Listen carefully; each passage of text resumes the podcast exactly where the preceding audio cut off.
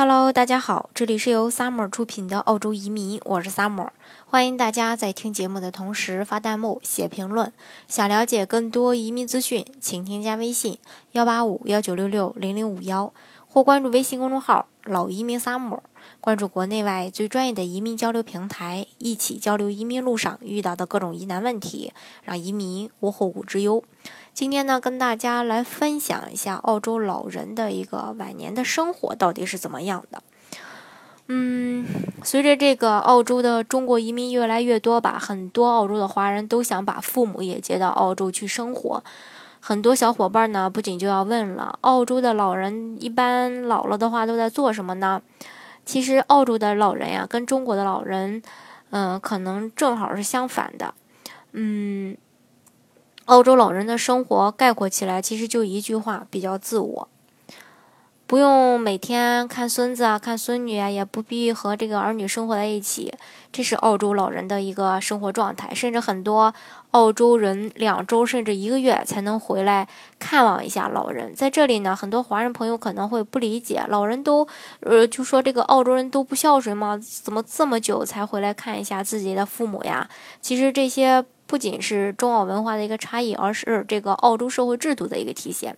澳洲老人过得其实一点儿不孤单，反而呢可能会更幸福。嗯，根据这个联合国今年四月份发布的《二零一七年世界幸福调查报告》结果显示啊，澳洲的，呃，这个澳洲人呢幸福指数是排名非常高的。大概是排名世界第九吧。幸福指数越高的国家，在经济繁荣与社会和谐方面的平衡呢，可能做的就会更好一些。同时呢，澳洲优美的一个自然风光、舒适宜人的一个空气环境和缓慢懒散的一个生活节奏，呃，跟这些其实也非常有关系的。这个呢，就使得这个澳洲人当中七十六及七十六岁以上的这个澳洲老人的幸福指数独占澳洲的榜首，成为澳洲最幸福的人群。我们心中孤这个孤单寂寞冷的澳洲老人，实际上幸福的幸福的很啊！简单说吧，因为老人有房呀、有车呀、有存款呀，还有政府提供的各各种福利啊，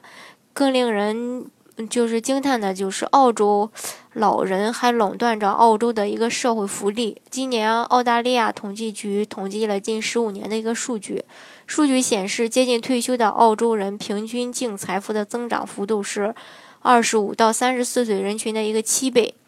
目前，五十五到六十四岁人士的平均净财富为一百二十四万澳元。是从二零零零年以来增加了百呃八十四点四万澳元，而二十岁末和三十岁出头的年轻人的平均财富仅仅只有二十六点九万澳元，同期仅增长了十二万澳元。作长在拥有全球最完善的这个社会福利国家之一的澳洲呢，从一出生就开始，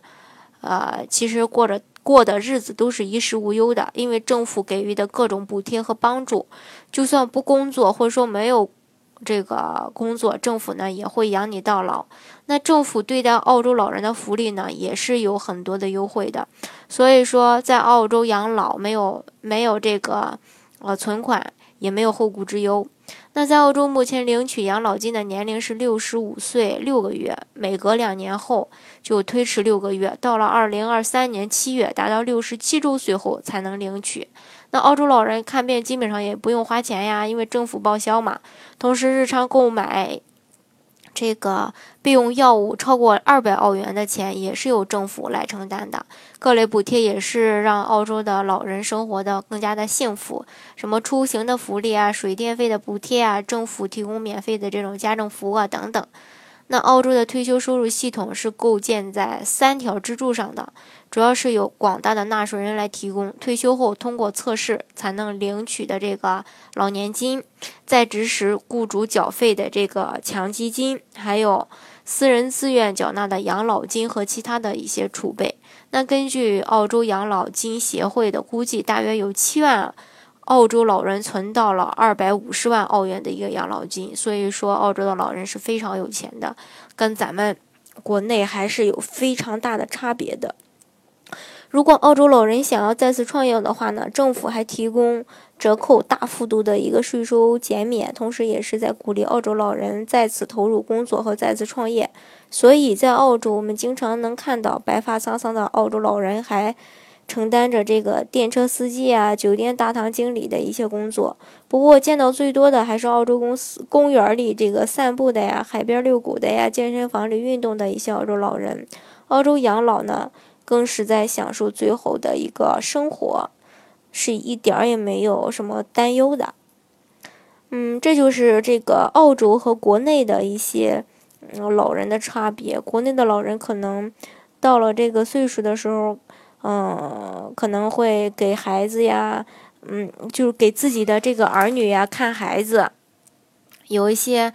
呃，可能在年轻的时候不注重这种身体的状况，老了以后病殃殃的。而澳洲的这个老人的整体的一个。精神面貌是跟国内的这个老人是有非常大的一个差别的。除了他们经常散散步以外，他们还经常出国旅游呀，呃，就是这种周游世界的这个澳洲老人，呃，也是非常非常多的。所以说呢，国内大部分人移民，除了是因为孩子，呃，移民以外呢，也是希望老了以后能有一个，呃，比较幸福快乐的晚年。